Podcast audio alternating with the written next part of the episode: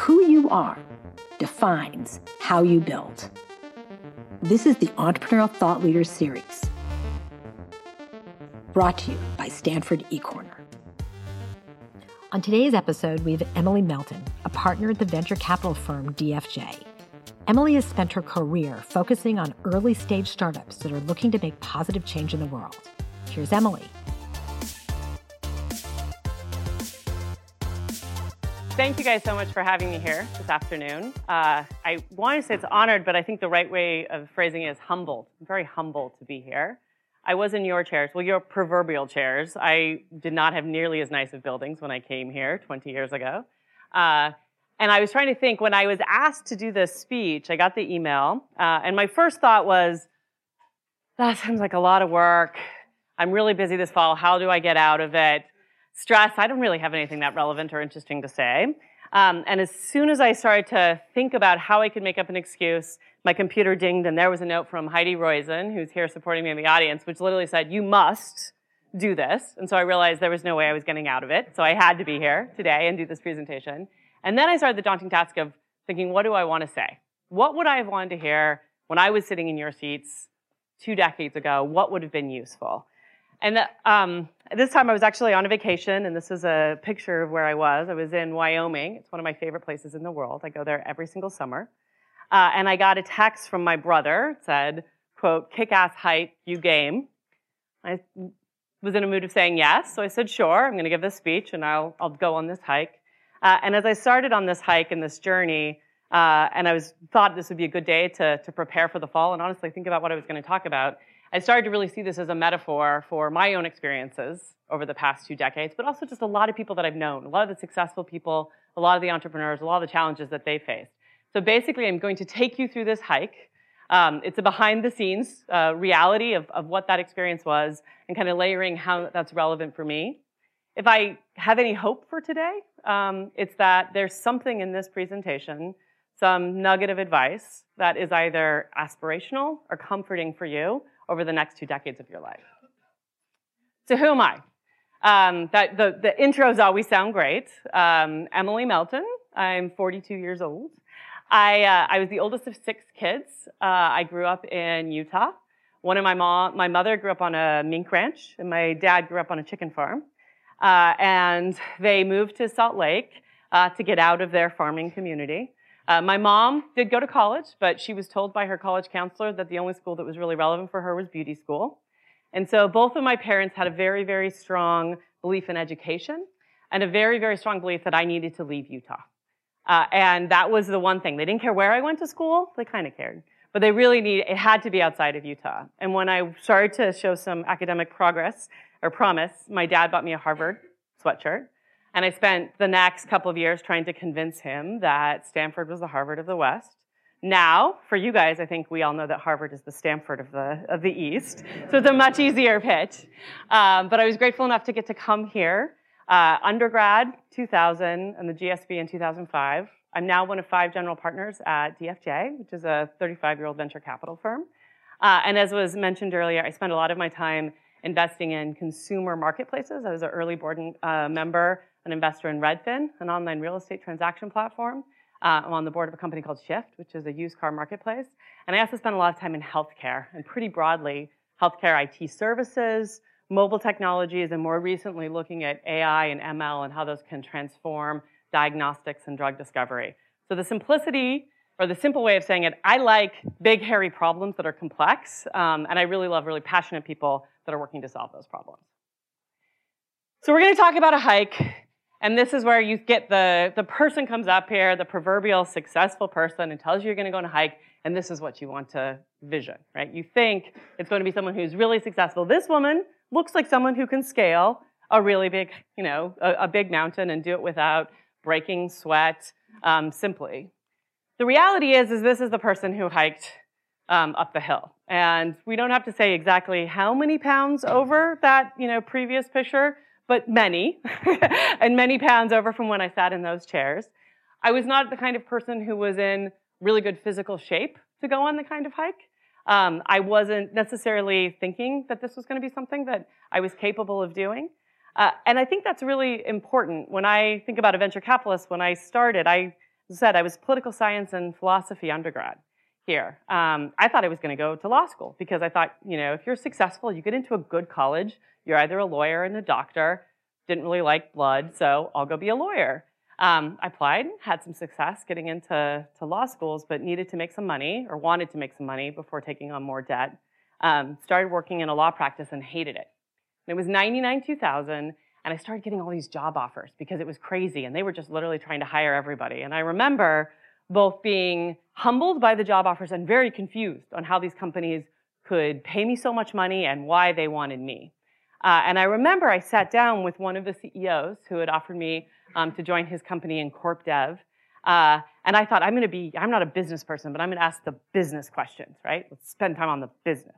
What are your profits? Well, we don't have profits. What are your revenues? we don't have revenues. I was like, how do you have money to pay me? Like, how, how on earth are you running this? He said, well, we get money from venture capitalists.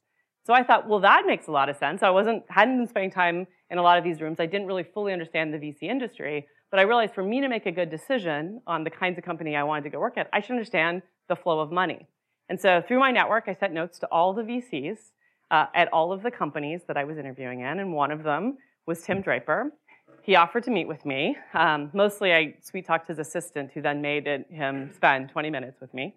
Uh, and I came in with a list of questions about the company. And I started with a question, and he was like, "That's a pretty good question." He's like, "What you've got there?" And I was like, "It's a list of questions." He's like, "Why don't you just go through the whole list?" So I went through my list of questions, and at the end of it, he said, "Those are really good questions. Why don't you just come do that for me?"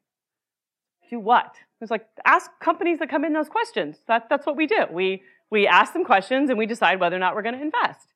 So I remember I left and I was sitting in the car in the parking lot and I called my boyfriend, now my husband, and said, I think I just got a job in venture capital.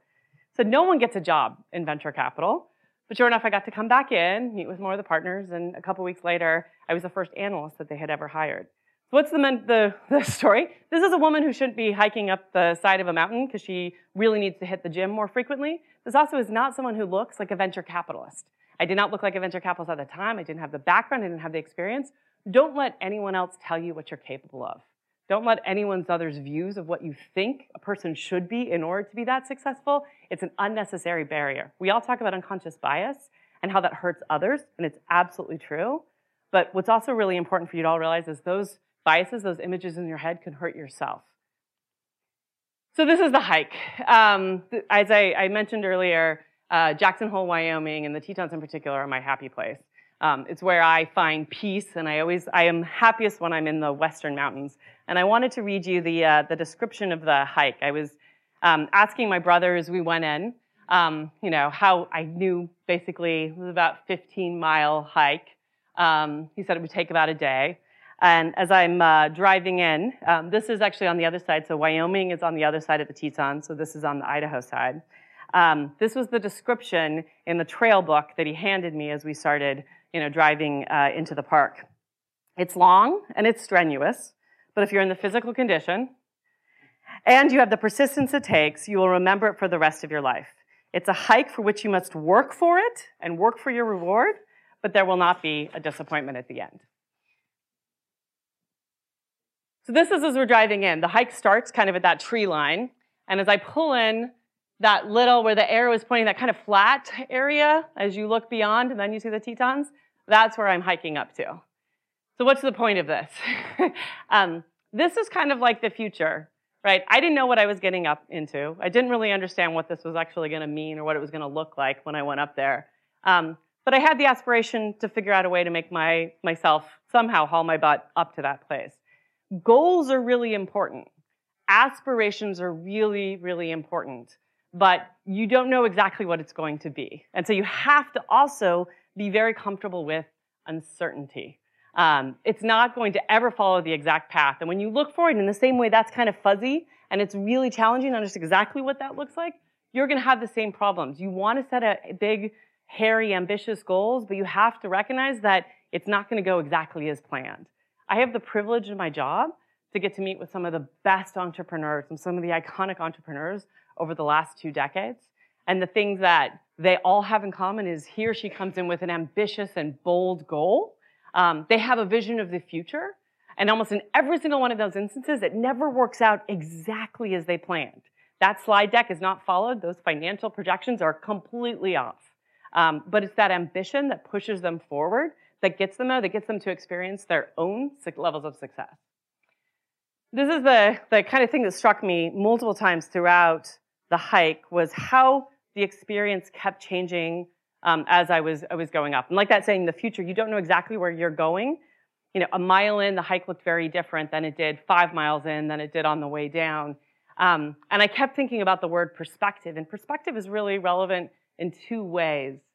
One, it's how you, you know, what you see is going to change based off of where you are, right? As you move forward, as you, like this looks different if I'm heading this way and in this part of the room, it looks different if I'm in the back of the room. Where you physically are changes how you see the world.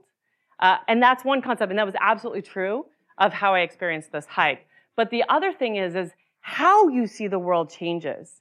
And what do I mean by that? Because you change. I am a different person than I was when I was sitting in the proverbial chairs two decades ago. And you were all going to change multiple times. I continue to change. The way that I see the world today is very different than even how I saw it just a year ago. And so that's that level of perspective and that the that again that comfort with uncertainty that where you go and as you move along the journey your visual field is going to change your field of opportunity is going to change but also you're going to change um, you're going to become different and that's okay too so as soon as we get in on the hike um, we've it actually took us some time to, to find this because it wasn't particularly well marked this is the only the only sign on the entire trail that we saw so for those that are on the podcast, it basically says trail not maintained, very steep, not recommended. What a great start, right? um, so this is kind of, you know, this one of the things is you have to be comfortable and I commit and digging in. The other thing is, is these signs are going to appear multiple times in your life. Becoming an entrepreneur is never a rational choice. There's always an easier way to make money or an easier way um, to find some level of immediate success. Anything worth doing is going to be hard. Anything that gets you to those next levels and gets you to where you want to ultimate be is going to be challenging. And so whether it's actually a physical sign like this or someone who explicitly tells you, you can't be a VC. Emily, you study political science and philosophy. Who the hell do you think you are? Who's going to want your advice? Or it's someone implicitly who just walks out of the room and says, there's nothing really useful for you here. Don't let any of these signs ever stop you. It's not to say that you're going to be successful.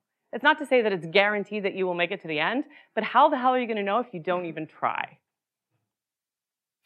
Um, the trail was not maintained, and there were multiple times where we were wandering around. Um, and one of the things that you know you recognize is no journey is the same for every person. So as I'm trying to give you advice, this isn't the checklist of here's how to get to be a successful VC, or here's how to build a successful company, or here's how to do. I hate those. You know, they, everybody wakes up at 5 a.m. Everyone somehow works out, meditates, eat well, has great kids, and you read it and you're like, this is impossible. And the reality is that is always impossible. There's no checklist. There's no template for success.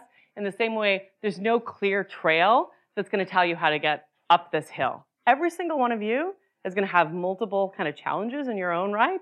Every single one of you's journey is going to be different.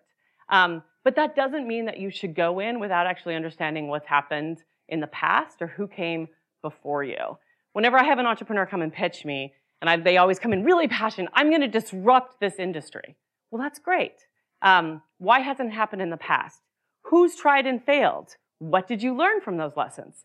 That's not to say that, that because it has failed in the past, it's going to fail in the future, but not actually taking the time to understand what has in the ha- happened in the past is putting you at risk for the future.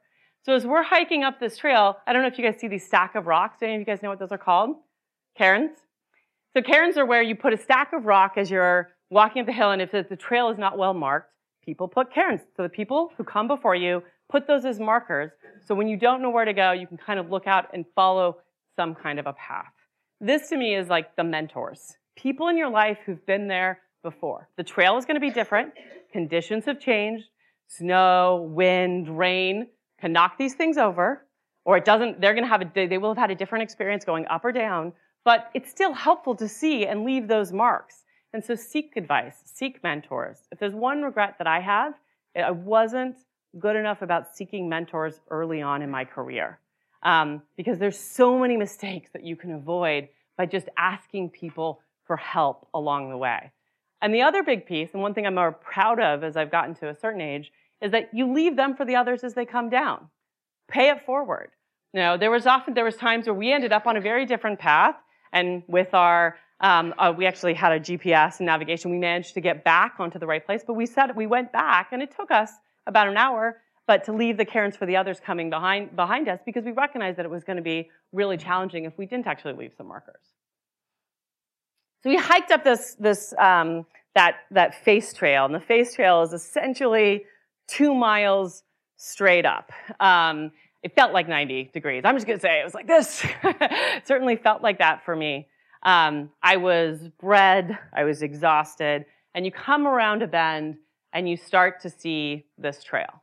Uh, and it looks, the trail's out ahead of you, and I can see Table Rock um, on the future, and I am thinking, as my daughter likes to say, easy peasy. Like, okay, I've got this. The worst is behind me, and now I'm going to be able to move forward, and it looks accessible. It looks like something I can almost touch it, right? That perspective has changed, but it's, it's close enough. I can almost touch it. This is very true of professional careers. And I don't know how many of you read Angela Duckworth or Grit and different. The first trajectories of any kind of learning a new skill, getting into a profession, it's the steepest. Um, it's also the most kind of thrilling because you're just trying to, you're just moving forward. You're putting it all out. You're giving it all um, to just getting to that next level of success. And then you hit a point where it often feels like a plateau. And this, what you think it's actually the good part, is actually one of the most dangerous parts of any any journey or any professional trajectory. And that's because you want things to be easy. You think because you've gotten to a certain point that you deserve it. You can see it, it should happen. Um, and oftentimes people don't actually push themselves beyond it. So you can see there's like a little dark kind of blip in that that has an arrow. It was a mile, it was about a mile of this. That little blip in the distance you couldn't actually see. There was no trail. It was completely just a rocks. And every single step was one where you could sprain your ankle. It wasn't as treacherous as the climb. It wasn't as physically exhausting, right? Um, but it was a slog. Um, and you felt that that phase seemed to take forever because you did not feel like you were moving forward. Uh, this is something that happens pretty frequently in life, and it's really hard. And sometimes you just have to remember that even though it feels like a slog and you don't feel like you're making nearly as much progress as you would, you're putting it all, you're putting it out there, but it's just one step in front of the other. Just remember forward momentum. It's okay. Um, and in the same way that you couldn't see from that slide before, it didn't look like there was a challenge. This is oftentimes what I see with a lot of the companies that I'm involved in, is they go through the scaling thing. They've raised tons of money. They have great board of directors. They've got revenues. And everyone from the outside thinks this is easy peasy. It's just going to be a path. And scaling businesses, hiring lots of employees, the problems become different. The problems become a different kind of complexity and it's not as sexy. It's not as fun. Um, and it feels like a slog. And it's hard because from the outside, everyone thinks you should do is racing up to the top of the mountain, but you've been slowed down. So when you hit one of those periods of your life, and you will, you will get through the rock field. It is possible, but take time. Um, don't sprain an ankle. Then there's other kinds of challenges. So getting up to that very, very edge of the of Table Rock um, was essentially there was no trail. It was just free free form climbing straight up the hill. um, and this sometimes there the the rock field is possible. There's nothing you know you know you can get through it. It's just going to be a grind. It's slog. It's not fun. There are other phases where you're not sure you're actually going to be able to make it. It doesn't seem physically possible. It doesn't seem mentally possible. It seems like everything is stacked against you. Um, you have companies that can't raise a round of capital. You have companies where their largest um, customer suddenly quits. You have um, friends that get sick. That's something as you get older in life, you start to have different kind of complexities, different kind of, of challenges. Uh, and one of the things I've seen over and over is that you just have to recognize that you're going to do the best you can going up this, and you're going to get hurt and bruised along the way. I got some pretty, pretty nasty bruises. I got a really nice gash trying to make my way up this. Um, And I had my brother, who was an amazing support person for me, pulling me and trying to get there and getting some of the rope set so it wouldn't be quite as, as challenging. Uh, but some of those times are going to happen, and you just have to give it all you can to get through it.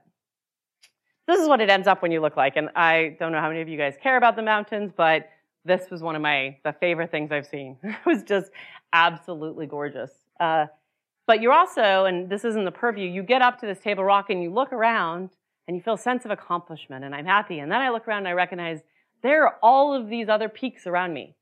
They are all higher. I have just worked my ass off and there's still a lot of other cooler places to go that even have better views. And that's one of the hardest things um, about going through these journeys is once you actually get, again, that perspective, once you get to one point, you just get a different purview. Um, and you start to even open up broader and broader possibilities of what's, um, what's possible. I know a lot of really, really successful people. I've got the privilege in the last two decades to get to know many people on different stages of their journeys. And one of the travesties is knowing these extremely successful people who end up being so deeply, deeply unhappy. Um, and one of the things you constantly see that is there is that they can't take the moment to both enjoy their success and still be excited by the challenges of climbing those other peaks. And that's the duopoly that you're going to have to get comfortable with as you think through it, is that you want to actually, you want to, to celebrate the hard work. You want to celebrate when you have these moments and you get to those those peaks, but you also have to recognize there's going to be valleys and other peaks ahead of it, and that's okay too. Don't get too daunted if it isn't, you're not ever going to be on the highest peak in the world. You're not ever going to be the most successful person in the world and stay there. Um, you can have those moments and be happy, but also recognize there's other challenges ahead. How many of you guys are on Instagram? I don't know, is that still cool? Some, not many. um, one of the things that I find really daunting uh, in this current environment is how much we all got in, we get inundated, Instagram, Facebook, Snapchat, whatever the current mode is, um, with the highlight reel. Right, so this was the picture I took. This is what got posted on Instagram, right? Yay, look at me. I am so awesome. I'm at the top of this mountain. Uh, there wasn't a picture of me red faced and panting. There wasn't a picture of my brother just doing everything possible to try to pull my fat butt up the side of the hill. None of those will make it to the glory shots. Um, but this one does. And so I think it's really important as you guys think about, particularly as you're inundated with more and more of those highlight reels, more and more of those pictures of people coming in, is recognizing that for every accomplishment, for every one of those moments that you want to enjoy in the peak, there's enormous amount of other, there's the behind the scenes. There were other challenges. There were a lot of ugly things that often had to happen to make something look pretty. Um, this is even no more true than it is, and I see this over business. So I mentioned that I was on the board of, of Redfin. Um, and in professional successes, you tend to see the person when they're on the cover of the magazine, or we celebrate these moments, right? So this was when Redfin went public about two years ago. And everyone is smiling and beaming, and it looks like a 10-year overnight success, right? Obvious, great founder, everyone's high-fiving each other. Also, everyone wants to be in this picture. Those moments of success, that's where you everybody comes out of the woodwork and wants to be right by your side with a big smile. I invested in the company in 2007. 2008, we had the financial crisis. Um, the real estate market completely tanked. Uh, no one who wanted to buy a home could get a loan, and those people that did want to sell a home on our platform, the prices were 30 to 40 percent lower. We had to had a board meeting about a year into the invest, a year and a half into the investment, um, where I sat with the friendly, smiley guy, Glenn Kelman, in the middle, um, who was shaking and trying to hold back tears because we had to lay off 20% of the company. It was critical to be able to get the company through this phase. We knew that revenues were going to slow. We knew that we needed to make the money last a little bit longer. But he had hired those people. He had told those individuals that he was going to do everything possible to ensure the success of his company. And he felt um, deeply conflicted and like a failure that he hadn't been able to live up to that promise. That's not a moment where you whip out your camera and say, hey, cheese, I want to take this and remember this in the dark times, right? Those moments aren't captured, and oftentimes those moments aren't even told. Um, but for any of those glory moments that you see, you have multiple stories like that in the background. And what you need to do is recognize that sometimes those people that surround you, you want to celebrate the glory moments, and it's okay to have those people come, but make sure that the people who are with you when the times are really, really tough are also there. because those are the true people that you really need by your side. Those are the ones that know what it took for you to get there and to understand who you are and who you had to become in order to have that kind of success. So I get up there and you think, yay, I'm done. And I'm not. it's actually a shorter hike up than it is to go down. Uh, and that was a really, so it really was just starting. I wasn't even halfway done with the day. Uh, and that is one of the really important things to recognize is that you start these things and you're just beginning. um, anytime you think you have a moment of success or you think you've reached, something, there's always another place to go. I call this the if only phenomenon. And I really, my husband and I ended up going through a phase where we started to ban if only. Um, if only I get into Stanford, everything will be okay. If only I could get a job at this firm, then things will be better. If only I could make this amount of money, then life would totally change. Uh, and what we've realized is we had our if only, if only, and as soon as you go past them, you realize there was a whole new set of if onlys. And there was never that moment where you felt fully relieved. Now, obviously, when you have, you don't have to worry about making rent, those are free. There are some basic things that make life easier. I don't want to take away from that. Um, but these if onlys that thinking that there's a magical place or a magical accomplishment will somehow transform everything, it just doesn't exist. The other thing that's really interesting is that going down was a very different physical phenomenon. Um, you think it's really challenging to go up, and it is. It's it's an exertion. You are going everything you can to try to climb that hill, and then you get there and you start heading down, and you're no longer fighting gravity, right? Gravity is now your friend, um, but that weight had a whole new set of problems, right? That hurt your knees and my hips, and it was really treacherous because if you fall on the way down, you don't just kind of fall forward and catch yourself you go rolling, right? And I sometimes feel like success is this for people. It's gravity, so it's a little bit, you should make, it should make it easier, right? Like you've actually gotten there, you have gravity on your side, but it can also be a real burden and strain, and sometimes the implications of that become even bigger. Um, when you get to a point you think gravity, you think, I, I can just fly down. And that never really works. you still have to be methodical. In some ways, you almost have to slow down and be even more careful and make sure you even have better trail companions to hold your hand so you don't stumble and fall because that fall is the one that could really do you in. When I see different people on different trajectories of success, one of the most important things is keeping that feedback loop, um, making sure there are people that keep them honest. There's actually been a study that was done, um, the uh, Atlantic wrote a great article about it, that basically showed that people with power can sometimes experience something that's relative to mental illness um, where power actually has a thing to physically change your mind. And uh, I was telling this to a friend, and she said, "Yeah, well, of course. Like the only people who throw tantrums are three-year-olds and billionaires. Three-year-olds because they're pushing the limits to see and get told no, and billionaires because no one ever tells them no anymore, so they lose that no idea of, of how to actually control themselves. And so when you think about that weight, you get to different phases of your life. Sometimes it's equally important to make sure that you have those people who say no, because as you're going down, if you're like, I could run down the hill, like I'm this great person, people say, yeah, sure. You get a lot of yes people. You get, get a lot of sycophants who want to tell you what you think you want to hear. And it's really, really critical in those moments to make sure that you have the right people by you who are keeping you honest, who tell you when to slow down so you don't actually take that deep fumble or deep stumble down the hill. So this is the, the same kind of thing we keep talking about is that it's the, it's the peaks and valleys. Uh, and that's, um, you always have to dig down deep and start to think about where you want to go next. Uh, recognize that um, it, life it's it's it's long, but it's also short, uh, and so you really want to think about how you can enjoy you know the different stages of it. We went through this this this hike, and as I came down, um, I was struck at how that last portion of the hike had some of the most beautiful parts of it because I actually took some time to look, and I could. Um, on the way up, I took no photos, other than that that that trail sign. Um, and on the way down, I took multiple photos, and I will spare you of those. But there was a mama moose and a baby moose. There was baby bears climbing up. There was you know these amazing mountain ridges, and uh, you can't even capture the glory of the um, of these wildflowers that were just there were just fields and fields of wildflowers.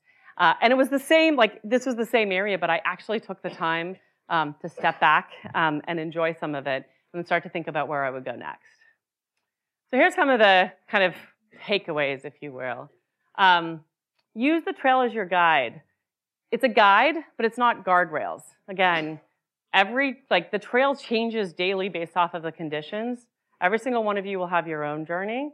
Um, you'll have your own challenges, uh, your own opportunities. Uh, but take the time to kind of see how others have gone before you. Um, learn from their lessons. Listen to some of that perspective because it could help make your journey a little bit better. Choose your trail companions wisely. Um, the obvious thing is everyone says like who you choose as your life partner. It's more than true. I can honestly say I would not be here uh, without you know my husband, um, but also a couple of really really important and key friends. Uh, and those are the people that are the behind the scenes that that don't worry about the highlight reel, and they're not the ones who are liking me on Instagram or retweeting when I have a good moment, but the people that I can have real conversations with, who spend the real time with me. We're really really bad at visualizing the future.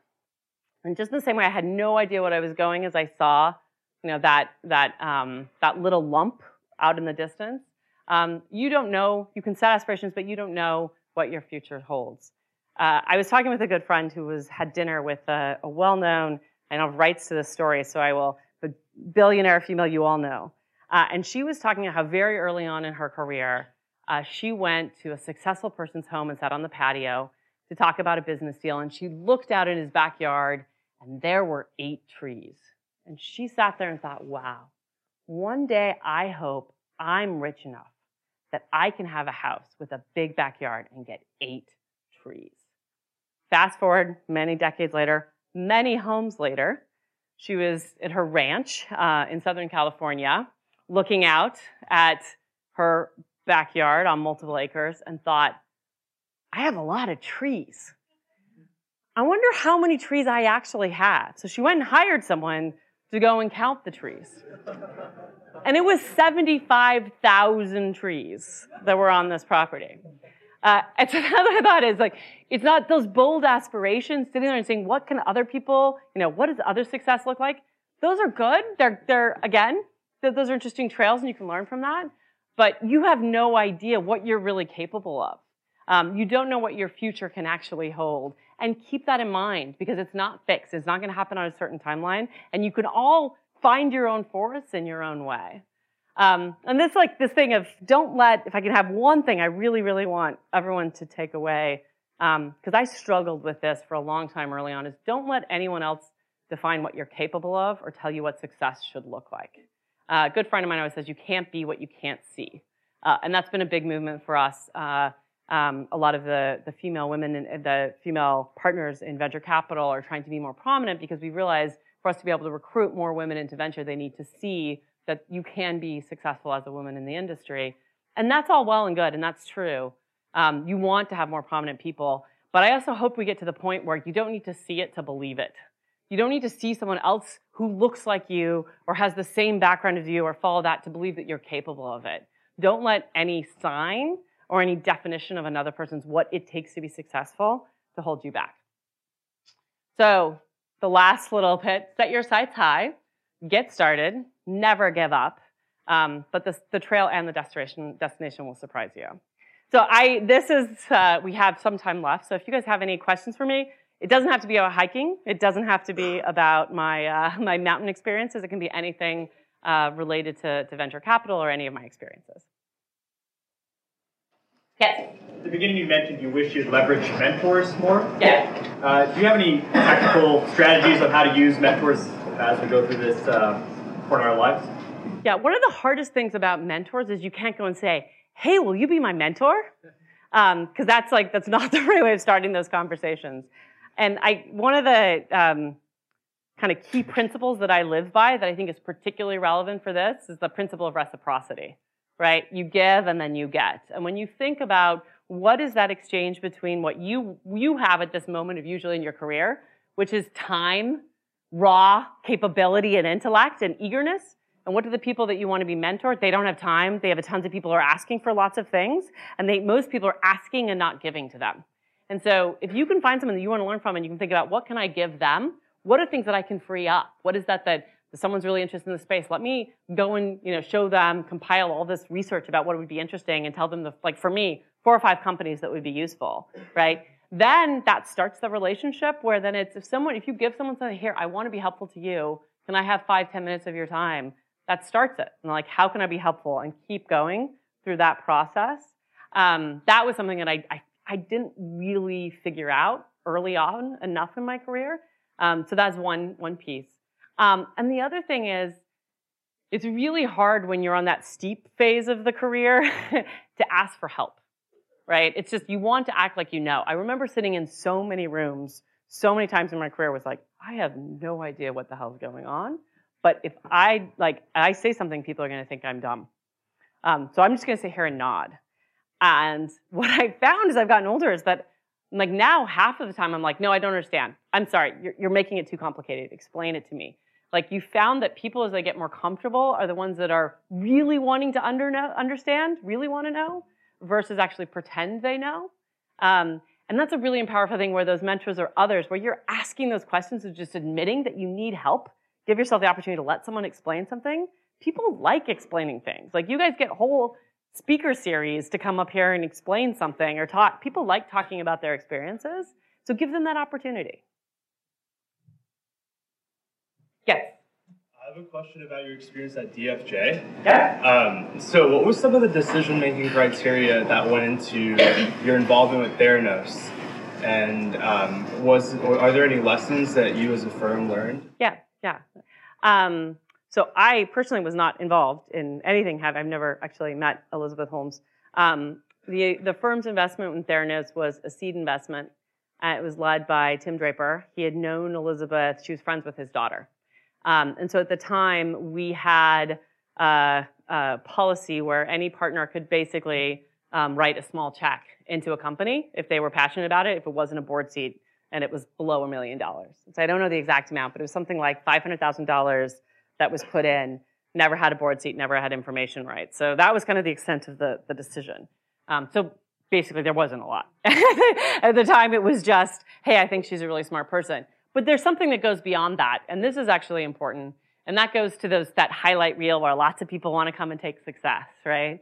One of the challenges is like when something got more successful, a lot of people want to talk about it more and take claim and act like it was a brilliant insight. Like we're oftentimes don't admit, hey, I just got lucky. No one says that, right? I didn't know what I was doing. I just got lucky. And so you want to say, oh, yeah, we saw that it was going to be huge.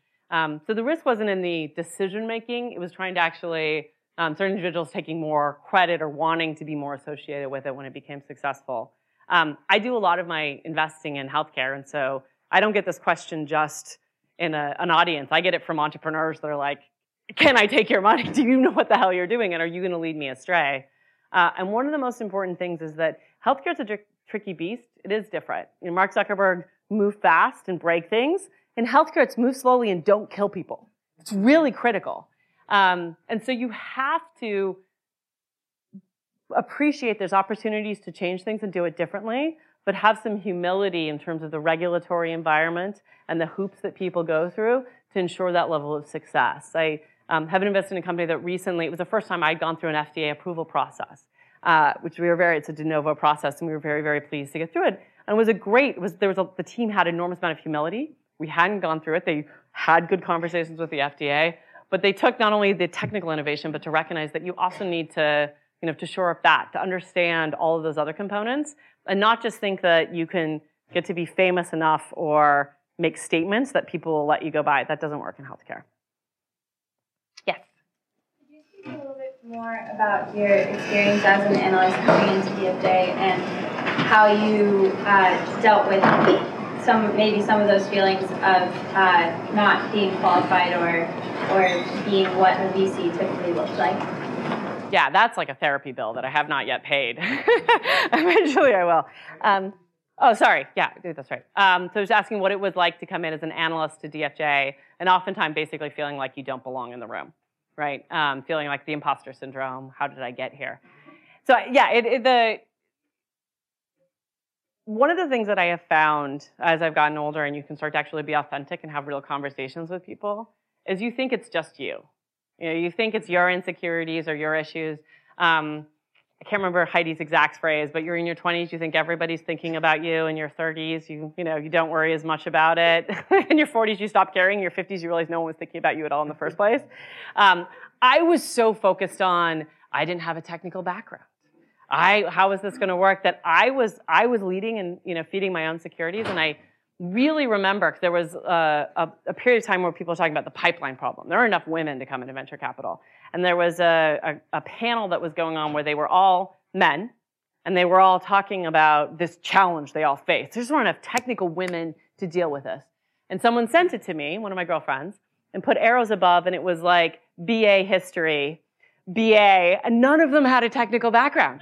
And I was just like, you know, the ability to actually say that you have to be, you have to have this, but I somehow am different.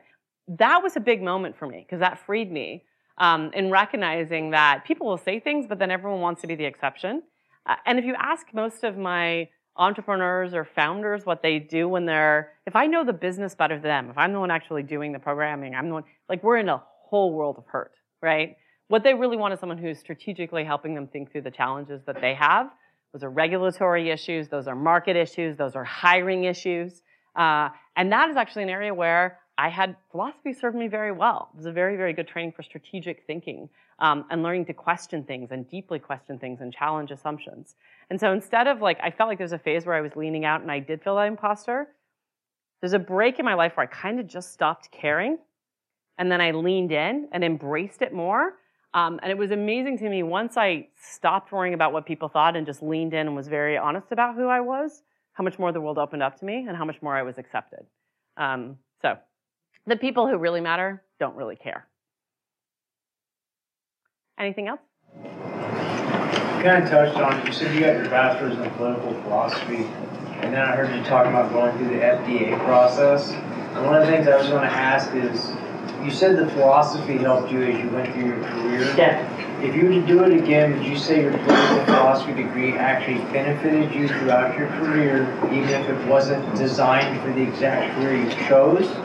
And which major do you think you would do instead if you were to do it over? Um, so I actually did. I did political science and philosophy because there isn't a political philosophy major here. I don't know if there is um, now. And I did a program called Ethics and Society um, to actually really delve into it. Uh, and when I was here was when they were just doing the first work on the Human Genome Project. Uh, and so a lot of it was a lot of the discussions in the classes we had, which is how do you actually think about the ethical implications of advances of different kinds of technologies. And this time, a lot of that was in genetic materials. Um, I also, you know, I, I, spent a lot of time also looking at political institutions and prison reform and others. Uh, but it was really taking an ethical and a moral kind of a lens, an objective lens to different changes in society um, and evaluating whether or not we were doing those well.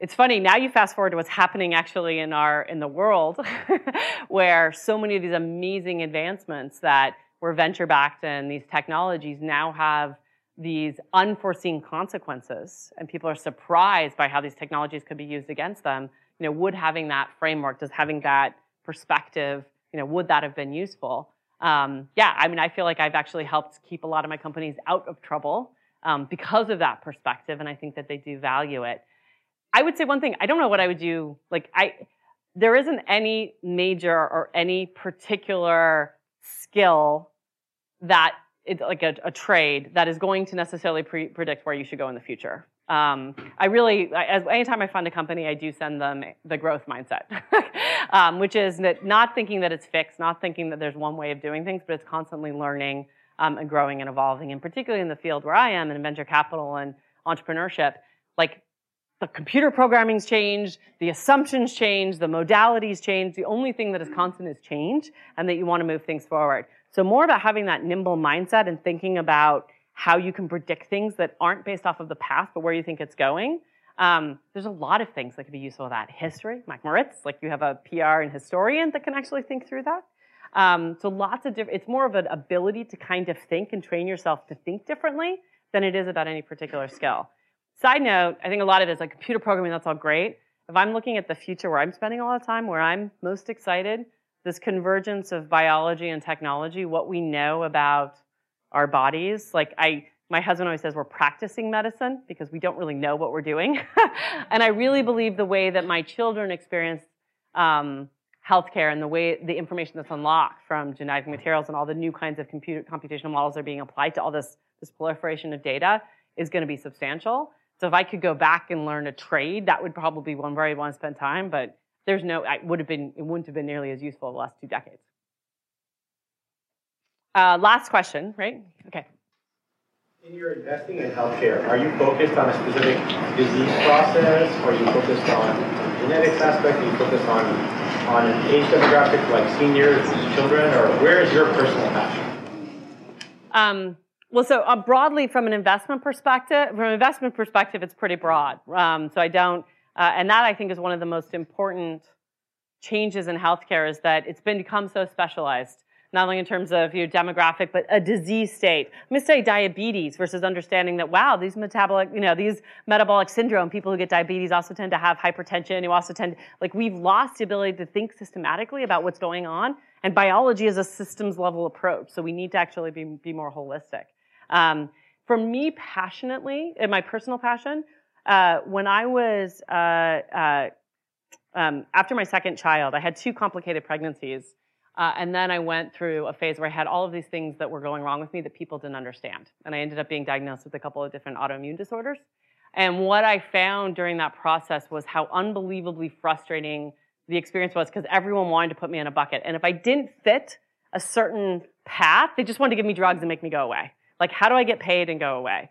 So I've had my genome mapped multiple times. I've done my microbiome. I've had clinical work. I went and did the health nucleus. I have a 600 page report. Um, and they weren't actionable insights. And so what I realized is that everyone, everyone wanted to just push me into a bucket versus understanding what was happening to me. And that was deeply disturbing to me, number one. Like, actually, let's start. And the other thing is everyone wants to wait until it's symptomatic. Everyone wants to wait until it's bad to deal with it. And our entire healthcare system is predicated upon waiting until there's a problem and then I can get reimbursed and so I care versus preventing the problem in the first place. So if I get my moment of success, you know, way in the future so we can not only change the technical processes where we can know more about our bodies to prevent disease, but we can also figure out ways to aligning uh, economic incentives to allow that to happen.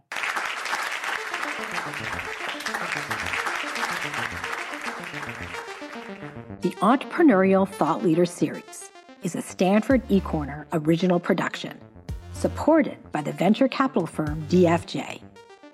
The stories and lessons on Stanford eCorner are designed to help you find the courage and clarity to see and seize opportunities. Stanford eCorner is led by the Stanford Technology Ventures Program and Stanford's Department of Management Science and Engineering. To learn more, please visit us at ecorner.stanford.edu.